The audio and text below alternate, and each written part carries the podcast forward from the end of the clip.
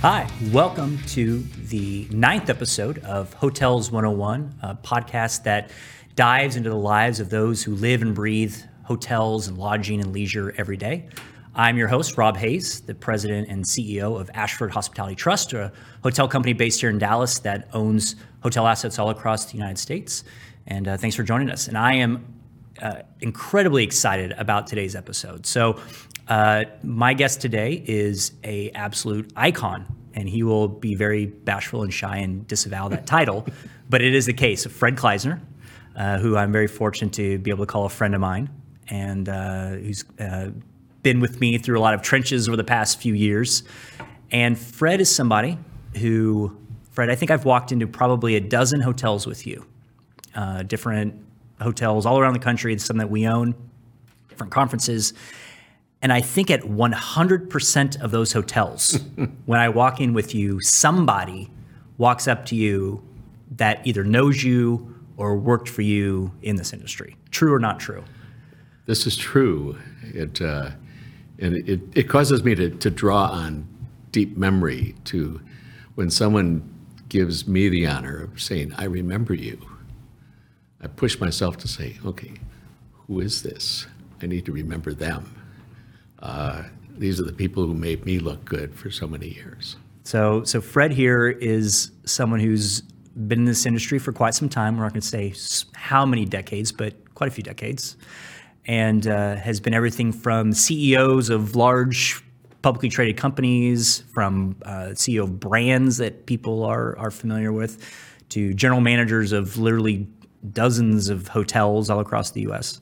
Uh, and so uh, I uh, again, I'm, I'm super excited because one of the things that I've always enjoyed is the times we've had dinners together or had opportunities to spend time together. Is I inevitably always hear a story or two that uh, I always find incredibly interesting. And so one of the things that when we started this podcast, uh, as I told people that helped me set this up, I, I've got to have Fred on the show because Fred has got the stories that people will be interested in hearing. So again, I appreciate you taking the time to to, to do this. The pleasure is mine. All right. All right so give, give me some of the give me some of the background story. Who who is Fred Kleisner? How did you get where you were?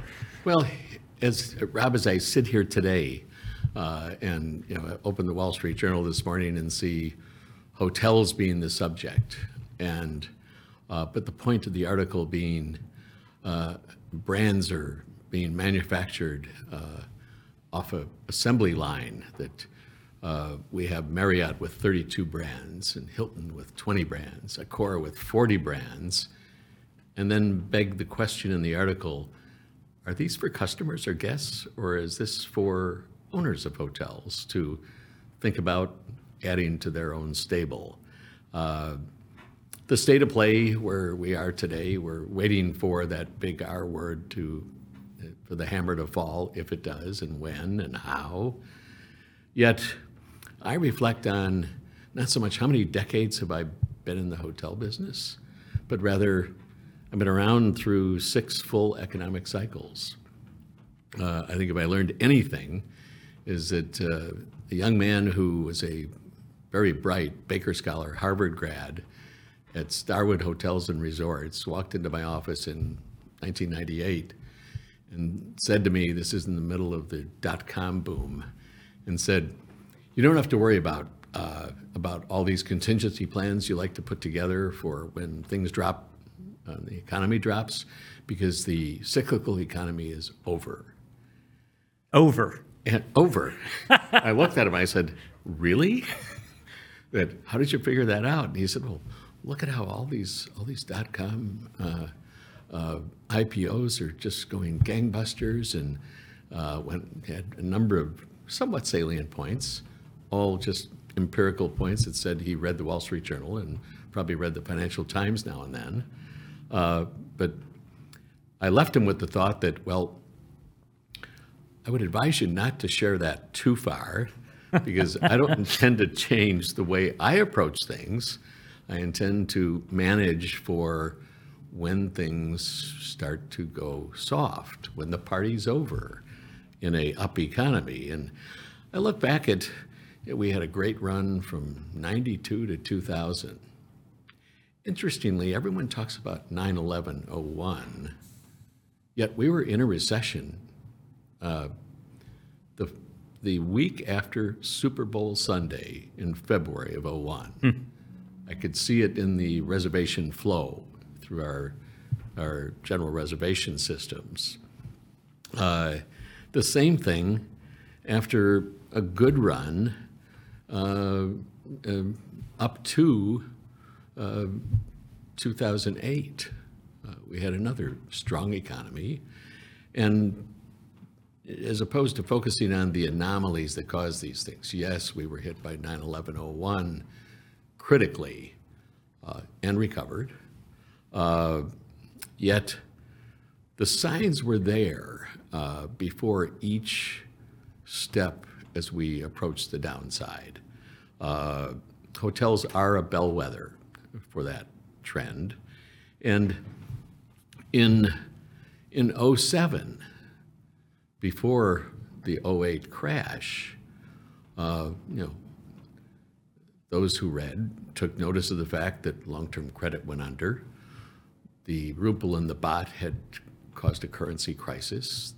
The credit markets froze up. We didn't quite have a recession, but anyone who had maturities over that period were in deep trouble.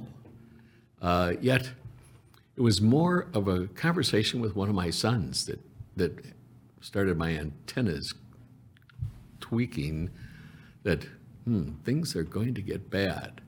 My son called me and said, "I'm looking for a a new home in Salt Lake City, Utah, and I think I found the right spot." And a mortgage agent just offered me the chance to buy a place that is well beyond my budget. Yet uh, he's offering me, me a mortgage that is is unbelievably attractive. And I said, "Well, tell me the specifics." and he then laid out to me the concept of a reverse accrual mortgage. And he said, "What do you think?" And I said, uh, "If you are digging that hole, stop at six feet because it's a grave, uh, and you will end up owing far more than you owed when you walked in that house than when each year that reverse accrual hits you." Uh, that told me something was going haywire. First quarter of 08, we entered a recession. There's no question. Yet along came 91608 with Bear Stearns and Lehman going under, and we had a major crisis. Those were anomalies from which we recovered. Uh, by 10, we were in a, in a full recovery. That run lasted, you know, gosh, 10 years. And uh, another anomaly approached us in 2020 with uh, COVID. Uh, again, an anomaly, but yet we could see it was time to tighten up. Uh, I've watched over six economic cycles. I've watched uh, us go from 100% analog data, a hand transcript to close the books of a hotel, to absolute total automation, to go from PMS to POS to digital benchmarking systems uh, to the thousands of points of source for revenue to our industry today. And now we're waiting one again, once again. And I'd say there's a lot of pundits that are saying we're going to have a recession, we're in a recession, whatever. I caution myself in saying, actually, uh, economists are the wrong people to listen to. Uh, they've successfully predicted 10 of the last five recessions, and that's a terrific track record. But the, the, uh, the fact is, we work in a business uh, to go back to an old comment that Steve Bollenbach, who is one of the geniuses at Hilton Hotels as CEO, he was asked, uh, How do you manage through the economic cycles? His answer was very simple. He said, This is a business that, in the worst of times, if you're a smart manager, you will cash flow. And in the best of times, you will literally mint money. that's one of the things that really makes hotels and resorts totally exciting. It causes me to look back and say, so how did I get here? Uh, I had a brief period of my life over five years that I was certain that the cards dealt me, directed me toward a vocation as a Roman Catholic priest. Oh, we share something in, comparable there. I, uh, I believe in providence. I think providence came to me in a strange way. It's when I realized that the lovely nuns who were cooking for us at the seminary were looking terribly attractive. I don't know if I struggled with that one, but and where were you in seminary? I was in uh, the Archdiocese of Chicago, Okay. uh, the secular seminary at uh, St. Mary of the Lake, and Quigley before that. Uh, I decided this is a sign that I should look elsewhere for what I'm going to do with the rest of my life. Yet, I w- wanted to do something where uh, we were in some way being of service to others. And that started me on a long trail of working in restaurants, finally applying to both Cornell and Michigan State from my seminary room, being accepted at both, and going to my folks and saying, I can't go back. Uh, I'm, I've been accepted at both of these schools that- because they're the two best hotel schools in the country. Uh, which one can I go to? Uh, my dad hardly looked up. He just said, undergraduate, you stay in the Midwest, you're from the Midwest, you go to Michigan State. this was not in the age when people traveled around uh, checking schools with their kids. Right. they put me on a Greyhound bus to go to Michigan State for my first term. When I asked the bus driver, Where's Michigan State University as I got off the bus? He said, Son, you look in front of you and behind you and to your right and left, it's all Michigan State University. I thought, oh my God. So it, uh, I was literally out of the, out of, not even near the frying pan, but I was in the fire. Uh, the period of time that I trained, I trained for a small Midwestern hotel company, one that, uh, by chance, they franchised the first 15 Holiday Inn hotels of America, as they were called then, on their grand sign. So these are the these are the first Holiday Inn franchises. That's right. Wow. It was, uh, Albert Pick was a, an old company in Chicago that Mr. Pick's father had been in the supply business during the Great Recession at, from 29 to 34, 37, depending on which one to call it. Uh, they ended up with a lot of hotels that owed him money. And all of a sudden, they were in the hotel business. And there they were across the country. Uh, a fairly well known entity, but he struck in with Kemmons Wilson, the founder of Holiday Inns. And uh, the, uh, after a training period, I graduated, married, and first went to Washington, D.C., where I was ultimately assistant general manager and in charge of food and beverage. Uh, the, and did the night audit uh, when the night auditor uh, wasn't around uh, for his day off. And what year is this? This would have been 1967. Okay.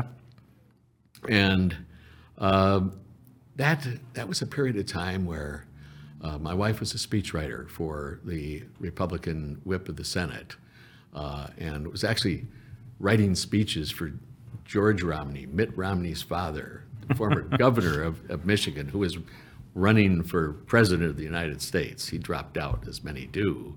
But uh, we saw Washington in a special way uh, both as a tourist destination, as a business destina- destination, as a lobbyist destination. Yet, at the same time, we were exposed to the, uh, the Poor People's Campaign, the encampment on, on the, the mall in Washington. Uh, the It was a turbulent time. I mean, it was a very turbulent time. Unbelievably so. Uh, the assassination of Martin Luther King uh, became a major, uh, major tragic event. I remember standing in front of the, it was two hotels in DC, the Lee House and the Albert Pick Motor Inn, and watching a deuce and a half, uh, the transport for soldiers, followed by uh, a platoon of soldiers and then police cars with their shotguns cocked out the windows of the of the cars and going to the top of the hotel where there was a nice sun deck and pool, but looking over just two or three blocks. And all I saw from that point on was fire. Everything was on fire in DC.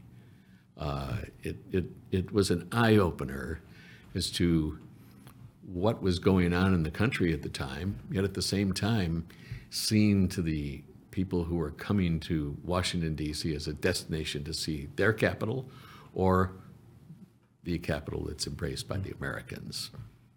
Uh, after a brief period, a couple of years there, uh, for some unknown reason, uh, the company decided they'd make me a general manager of a 110 room uh, Holiday Inn Hotel of America, little sign underneath the grand sign, an Albert Pick Motel, uh, that had uh, a restaurant, a lounge, uh, and 110 rooms.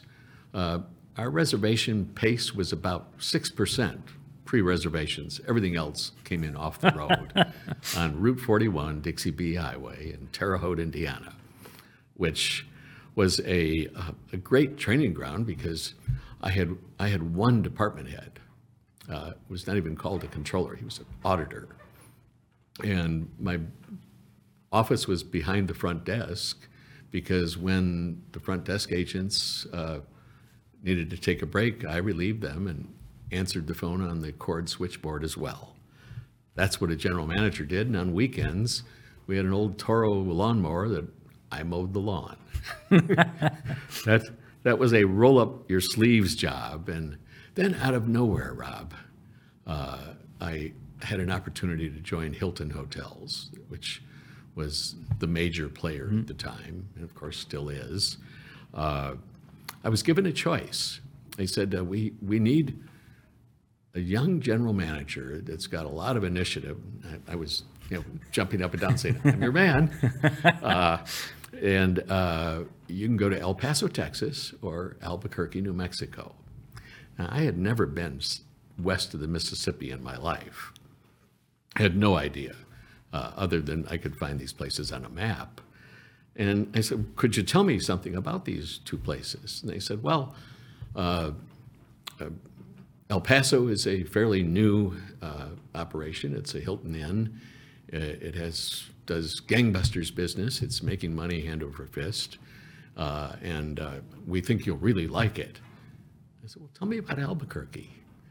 They said, "Well, that's that's an old hotel. Uh, hasn't made money in about 15 years, and uh, uh, it's in pretty rough shape." And I immediately said, "I'll take Albuquerque." The only upside. That- That's exactly, exactly what went through my mind. I can't do anything worse than what they've just described to me. And uh, Albuquerque brought me in to a real full-service, uh, moderate, high-rise hotel. It's about 12 stories. It's still there. It's now called the Hotel Andaluz in, in Albuquerque. But what I didn't know is Albuquerque was this second hotel Conrad N. Hilton, the founder, built from the ground up as a Hilton hotel. And they said, go after it. You know, we need, we need a turnaround here. Uh, I had a sales director who was a ex-heavyweight wrestler named Lucky Boyd. And I got him, and he looked like his name sounds. I said, Lucky, we need to go uh, and visit with all the people in town who make decisions for where they're going to send people to, to stay. Our room rates were about between three and a half and six dollars. uh, this was 68. And uh, we knocked on every door, and basically, know, I had read up. I'd found out Mr. Hilton came from not Texas, but he came from New Mexico. He was born just south of Albuquerque, squired in Albuquerque. All his pals were in Albuquerque. I found out very quickly he had a number of pals that would come in regularly, and once they had a couple of bourbons, uh, they'd be saying to someone, "What's your name? I'm going to report you to Connie." to Conrad Hilton. Conrad Hilton, and uh, uh, so our our pitch to everyone we asked for business was, "You've got to bring your business back to Connie Hilton's hotel." And sure enough, they said, "Is it clean? You know, can we trust you?" I said, "Yes, yes." Company I think gave us twenty thousand dollars to fix up a few things, which went a long way then. Uh, that's a lot of paint, and uh, had a nice ballroom.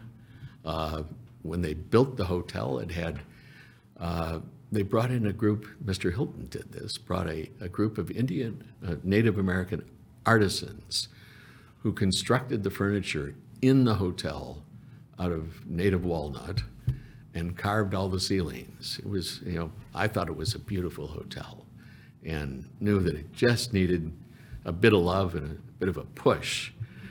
Well, sure enough, you know, people started booking their business. We were helped a little bit. Two hotels shut down. Uh, one was the last of the Fred Harvey trackside hotels, the Alvarado, and we took all that business. Within three months, now this is a, classic case of unconscious competence. Within three months, we were making money, and I really had not the slightest idea why. uh, I uh, I was mentored uh, by an old-time general manager. Uh, in my onboarding, they said, if you have any questions, call Jack Drown in Denver. He knows how to how to analyze a financial statement and he would I'd get him on the phone twice a week and he taught me financial increment analysis, the relationship of revenue changes and expense changes, therefore flow through. All new words to me, but uh, things moved along quite well. A couple months later, uh, as I sat in my office, a glassed-in area of the lobby, because that's the way way things were. I worked the lobby every night as a front manager, saying hello to folks. Phone rang. I answered it myself, and the voice at the other end of the line was right out of uh, the old series Mad Men. Oh yeah. It was Mr. Kleisner. This is uh, Olive Wakeman, uh, Conrad Hilton's secretary or assistant. Hold the line for Mr. Hilton. I thought, kind of sat up straight said, uh, greeted him, and he came on the line. Uh, he was 83 at the time, sharp as a tack, uh, and uh, said, uh, Kleisner, Olive and I are coming to a the closing party for the Alvarado Hotel, or uh, a, a a ball, and I'm going to do what he did for every hotel opening. He he was quite a dancer uh, and uh, he had a number of well-known dance partners. Went out dancing at least three times a week. Oh gosh! and he would open every Hilton hotel with a, a, a formal dance called the Varsoviana, a two-step. He said, "Olive and I are going to do the Varsoviana to to close the Alvarado, and hopefully you picked up all that business." And I said, "Yes, sir, we sure did." He said, "I'd like to spend a little time with you." I thought, hmm, this is this is pretty amazing. Well, uh, I called my boss and said, uh, Mr. Conrad Hilton just called, and he and he and Olive Wakeman, his assistant, are coming to, for the weekend next weekend. And the response I got was, look, he doesn't come come to any hotel unless he has an entourage of a dozen people. Uh, you probably got this wrong, but just in case he shows up, uh, take down this list of everything we know he likes. Well, Conrad Hilton did arrive. And we had uh, a press conference at the airport as he got off that included all the TV stations in town. And this is where community engagement comes in as a hotel manager. I got to know those people including having him welcomed by the governor of the state of New Mexico, David Cargo, and the lieutenant governor, Ely Daniels, and the chiefs of the Apache Nation and the Pueblo Nation. uh, to make him feel welcome home. Uh, one of the, uh, the, the questions uh, he received at his press conference was, Mr. Hilton, what was it, what was it like to be married to Zsa Gabor? And he said, all I can tell you about Zsa is that even after we divorced, uh, she f- felt great regret because uh, she had my name on all her towels. And he added, of course, she had stolen them all from the hotels. and uh, uh, I was instructed by my boss that, you know, if he shows up, if he so much as drops a piece of paper, you catch it before it hits the ground. And I was there. He was 6'3, woke, walked like he had a ruler instead of a spine, was, as I said, sharp as a tack, uh, went, went to Mass every morning. I walked with him. Was a profoundly religious person uh, and patriotic person as well. Uh, the next day, he, Olive called and said, Mr. Hilton wants you to come up to his suite. And I walked in, and here laid out on his on the desk was the financial statement. You know, this was mimeographed financial statements of the Albuquerque Hilton. And he said, Son, this hotel has not made money in 15 years. Just how did you do this? And in a, um, in a, a reach for honesty, I said, Mr. Hilton, I, I have to be honest with you. I'm not exactly sure, but we simply went to all the people in town and let them know that this is Connie Hilton's hotel. And I, I added, hope you don't mind I called you Connie. He looked, he said, that's my name. and I said, the business came back uh, because people know you. Uh, and he said, well, uh, you keep, keep it up. Uh, I think you're going to go places. Uh, within six months, this is after hosting the American Congress of, of, of uh, American Indian Convention, having Spiro T. Agnew, the Vice President of the United States, show up to speak to them. Teddy Kennedy made his first speech, public speech, after the Chappaquiddick uh, bridge debacle he got himself in. Uh, and the, uh, the Secretary of the Interior, Walter Hickel, who was a hotelier, he owned a whole bunch of hotels up in Alaska, was former governor of Alaska, all came in. And uh, as opposed to these nice little hotels that I had associated myself with theretofore, I thought, wow, the Vice President of the United States, United States Senator, Secretary of the Interior, this could be very cool. And uh, next thing I knew, I was on my way to Houston, Texas, to the Shamrock Hilton uh, in Houston, which at that time, thousand room hotel, as resident manager. Uh, the, uh, the hotel had a swimming pool that measured 167 feet by 125 feet. I've seen kind of pictures of it because it was an iconic. We did, we would do cocktail parties for conventions and so on, uh, where we had a, a synchronized diving team, a synchronized swimming team, and we could put a boat and two skiers in that pool during, during, during the So you'd have a boat. Had a boat, and, uh, and we had, this is before liquor by the drink in, in the state of Texas. Oh, what did hotels do? We all had private clubs. Well, the Shamrock had four private clubs. The leading one of which was uh, started by uh, the, uh, the the person who uh, who opened the Shamrock in 1948 on St. Patrick's Day, uh, who was the uh, oh, was the the character on whom the movie Giant, uh, Rock Hudson and Elizabeth Taylor, was based, and was the International Club of Houston. We had two 13-piece orchestras that rotated. Uh, we had every two weeks we had name entertainment and Florence Henderson, Frank Sinatra Jr., uh, Dizzy Gillespie, you name it. Uh, most of which I didn't have much of a feel for, but all of a sudden I was thrust into the entertainment business. And my wife and I would go whenever we had an opening to the International Club, beautiful restaurant. The second week after I had to do that, I went to the executive chef of the hotel.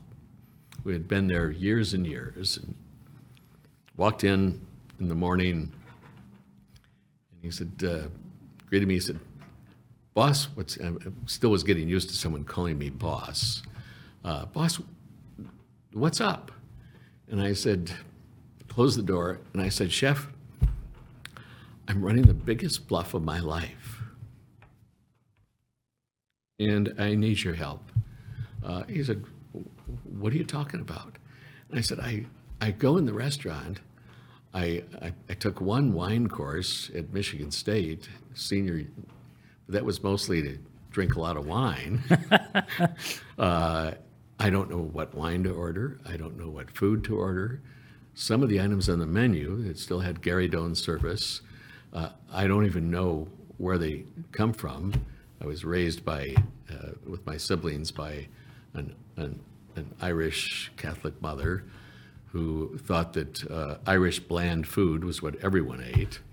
Uh, and he looked at me and said, We will have lunch every day and I'll prepare something, uh, and we will talk about food. Within a year, uh, I had a handle on walking into any restaurant uh, and understanding the way the list ran and uh, what to order and how it was going to come out and how to specify it. Uh, what, what, what caused that? And that's something I've recommended to all young hotel people is know what you know, and of greater importance, know what you don't know, and fill in those blanks. Yeah. Well, you've got, and I know you can tell probably 15 times the amount of stories on every hotel because that you have. So the ones that I want to at least fast forward to a little bit is your time in Hawaii. Sure. So you were at a couple of properties in Hawaii, were you not? The Kona Hilton and the Hilton Hawaiian Village. Uh, And those are not small hotels. no, this is Kona was 450 rooms. Hilton Hawaiian Village was 2,300 rooms plus two apartment buildings plus 200 shops, a convention center for 2,600 people, and a 2,000 car garage. All right. You have an Elvis story. Ah, yes, without question. You have to tell the Elvis story. The, uh, the last thing uh, that a, a hotel operator needs when his or her hotel is running 96% revenue occupancy is a call from the uh, brother general manager of the Las Vegas Hilton, where Elvis Presley was the king, the star, and uh, where every time John Fitzgerald called me, I knew I was going to have to scramble because it, he was calling, I knew, to say, Elvis wants to come to Hawaii. And it wasn't just Elvis, it was you needed the Duke Kahanamoku suite, 200 rooms in the Rainbow Tower. And that mean, meant we had ca- cancel and move around tour groups, bend over backwards to make it happen. Yet, I remember one time I, I tried to tell him, no, we're just, we are too backed up. His response was very simple. It's a good guy, John Fitzgerald, uh, was, uh, do you want to say yes to me or do you want to say yes to Baron Hilton? Because that's your next call. And I said, you're going to need to have Mr. Hilton call me. And instead of getting a call, Baron Hilton was in Tokyo at the time, I got a telegram. And the telegram was short and to the point. Kleisner, Honolulu. Make sure you take Elvis and whatever he needs. Give him. Hilton. that was it. I had my, my marching orders. Well, Elvis came in with an entourage, and he had a personal manager, Joe Esposito. Of course, he had his business manager, everyone knows from the Elvis movie, uh, Tom Parker, Colonel Parker, who was not even a colonel. He was a, a Kentucky colonel, one of those honorary things they, they give the, the uh, governor of Kentucky gives you. Uh, but man, he played it up. Uh, they came in a couple of times. The time that was most memorable was they came in when Elvis was planning to do an 82 country broadcast, live and direct from the Honolulu International Center in Honolulu, Hawaii. And classic of, of, of Colonel Parker, whereas Elvis came in, got him in the Duke Kahanamoku suite, he was happy. And then two days later, they sent Elvis out to the airport, brought him in in a helicopter. We had a heliport in front of the hotel, and Parker hired about 400 young ladies to be there screaming and clapping as, as he landed, and went to a press conference immediately that we set up, where he announced that all proceeds of ticket proceeds from those who attended the live broadcast would go to the Kui Lee. Kui Lee was the author of a tune we all know, Pearly Shells, who died of cancer, cancer of the throat, sadly. Uh, the Lee Cancer Fund. Now, what Colonel Parker didn't tell anyone is it was against the law to charge anyone for tickets to a live television broadcast. That was classic Colonel Parker.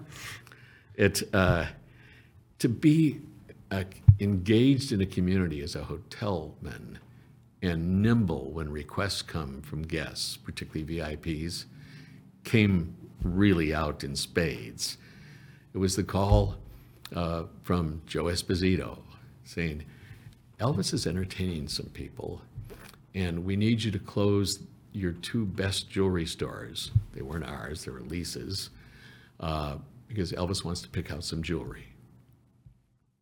I went to the owners uh, of each, it was a father-son group, and they closed down. Elvis came in, bought a number of baubles, uh, as the case was, and all was fine. Uh, four days later, Esposito called me again and said, Elvis has two young women who have visited him, and he wants to give them each a mink coat. It's Saturday night. It's Honolulu, Hawaii. they want a mink coat in May.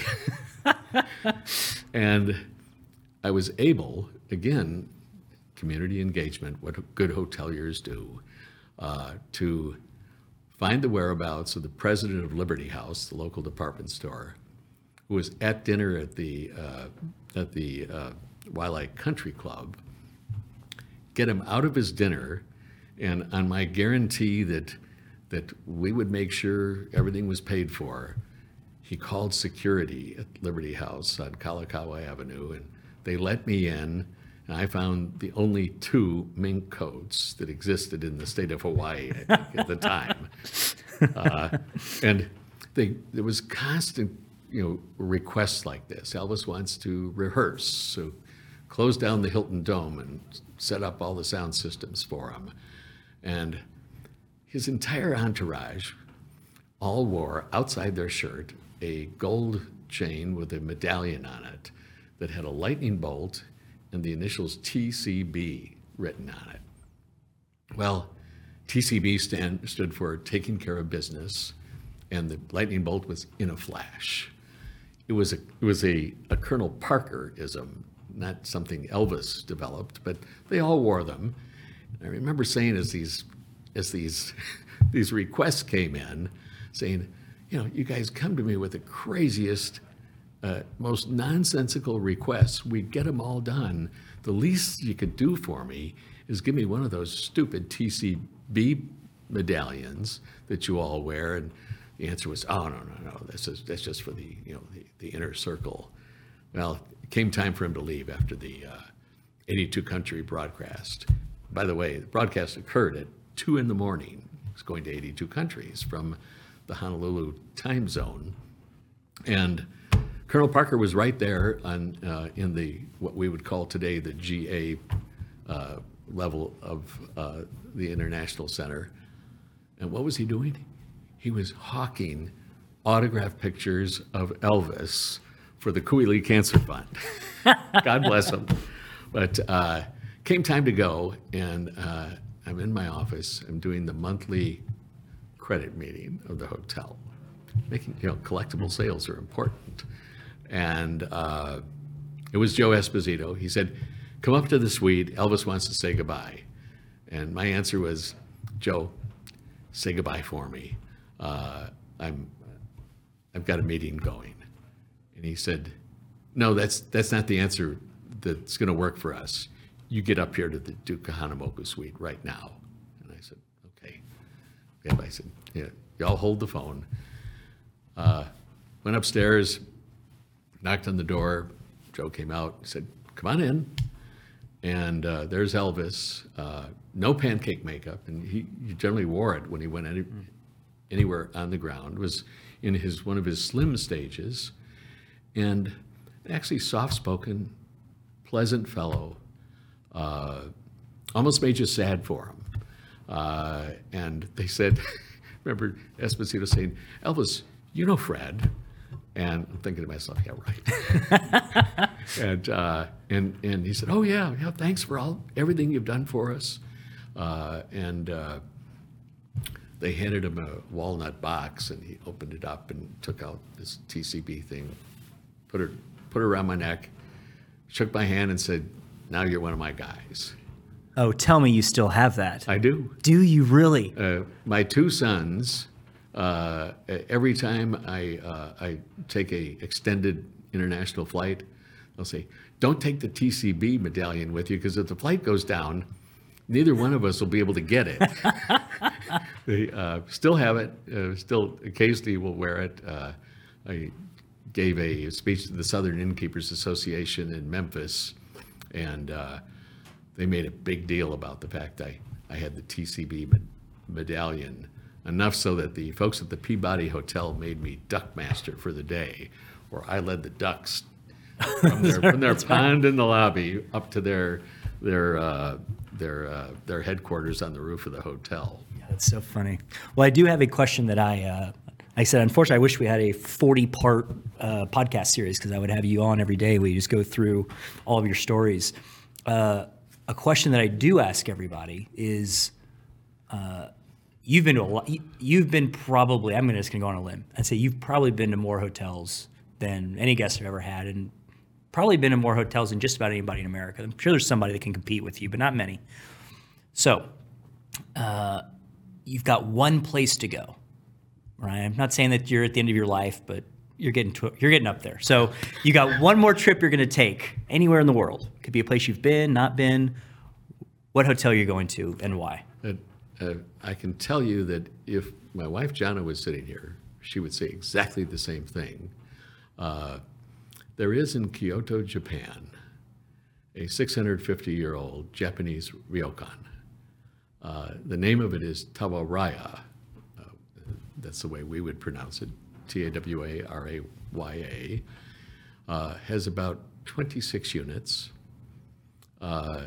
Each unit has a western sitting area, and all the rest is tatami, tatami sitting area that becomes your sleeping area, and a classic Japanese furo bath, wooden bath, where you you sink in neck high into a, an oaken tub, where there's a little shoji screen you open, and you look into a miniature garden where a bamboo piece is over is dripping water into a pool. Uh, you open the uh, the shoji screen in the in the western sitting area, and you're looking right at Mount Fuji, and uh, at least on a clear day, uh, I, I think it, it is as close to a religious experience in a hotel that I've ever had.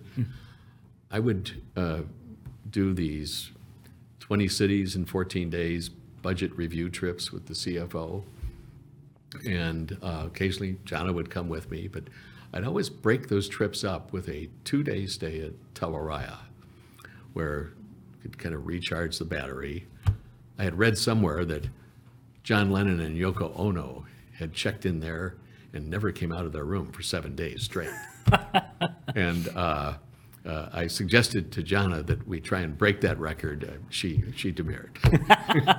Uh, It's, uh, it is one of the spectacular places on earth uh, that uh, still exists. They say it's 650 years old, but I think it's burned down about 10 times at least.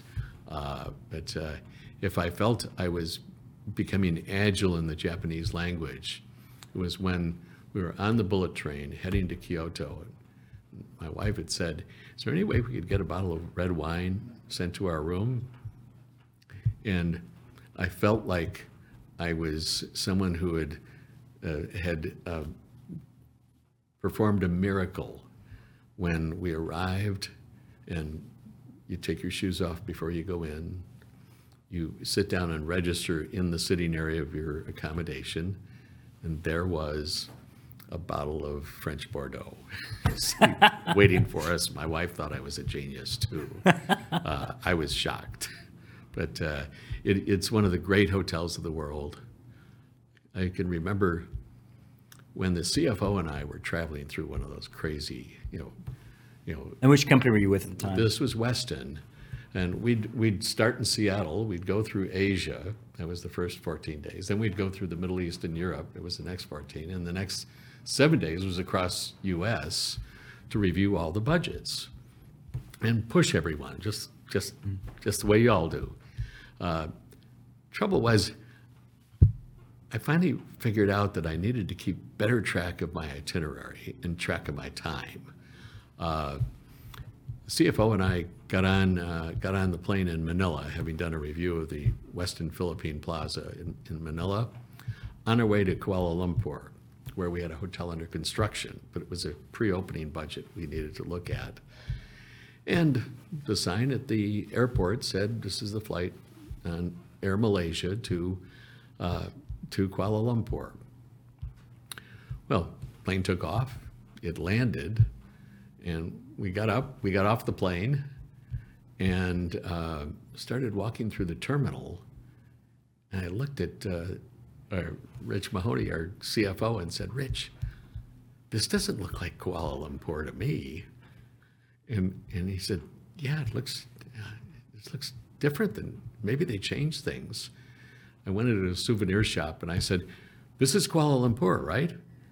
And the woman looked at me and said, "No, this is Kota Kinabalu, which is part of the Malaysian uh, country, but it's on the island of Borneo." and it's not like when you make a mistake like that, you can say, "Okay, in an hour there'll be another flight from Kota Kinabalu to KL." Uh, we had to spend the night. We had to get on, you know, get on the phone. We didn't have didn't have any handhelds at that point, and uh, let everyone know we're we're going to have to start the meeting a day late. it, we learned a, a hard lesson there. It's a little bit harder to pull that off today, landing in a uh, separate city from your from your where you're planning to do it. Oh, it's uh, the eye openers of cultural pluralism. Came out so clearly, particularly as we took over and, and opened and supervised all these hotels in Asia and the Middle East and Europe too. But in Asia, uh, we opened a hotel in Surabaya, Indonesia. And the owner of the hotel, uh, his only questions whenever I saw him was, please assure me this will be the best hotel in Surabaya. And I looked around and I said, well, isn't that much in Surabaya right now. yeah, we can, we're good there. Well, we were in having an owners meeting after they had opened. And he's, this guy was constantly on his, on his uh, cell phone. Uh, and uh, this would have been 1997. And uh, I nudged the CFO, and this guy was going through his agenda and being attentive to the owner. Uh, I said, uh, uh, Chairman Rajaman, uh, we need to leave. Uh, there's only one flight to Singapore. We need to be in Singapore tomorrow. And that's it. And his answer was, You will not leave until we finish this meeting. And, uh, and I could tell by his words. And I leaned over to the, to the CFO and said, Rich, we'll figure this out later, but we're staying. And he went on for another 45 minutes. This is the weather, the traffic in Surabaya was uh, like you'd imagine in many emerging cities. Uh, traffic signals were just a suggestion, and no one wore helmets on their motor scooters, and quite often had one child in their arm and one hanging on the back. It was the most unsafe place to try and get to an airport.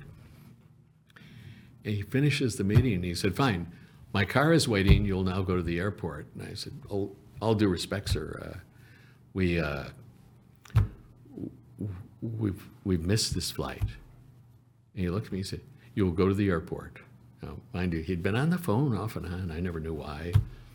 And car's waiting. He's got two motorcycle cops who are escorting us to the airport. We get to the airport. I'm thinking, this is such an exercise in futility. There's no hotels at the airport. And a, a chain link gate opens that I didn't even know existed. No passport control. And we pull onto the tarmac, and like an, like an apparition, there is a wide body Singapore Airlines 7, 747 sitting there on the tarmac with the stairs going up. And I thought, wow. I said to the CFO, when we get on this plane, do not look at anyone.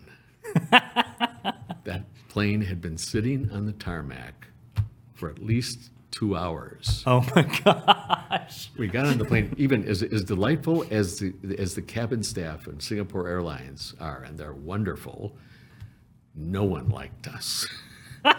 Everyone said, these are the guys who've held us on the ground. And I, it dawned on me, the owner of the hotel didn't know anyone at Singapore Airlines. He knew the person at the airport. Yes, he probably had the air, uh, the, the air traffic controllers do tell them not not. to- let that plane leave. That is- period.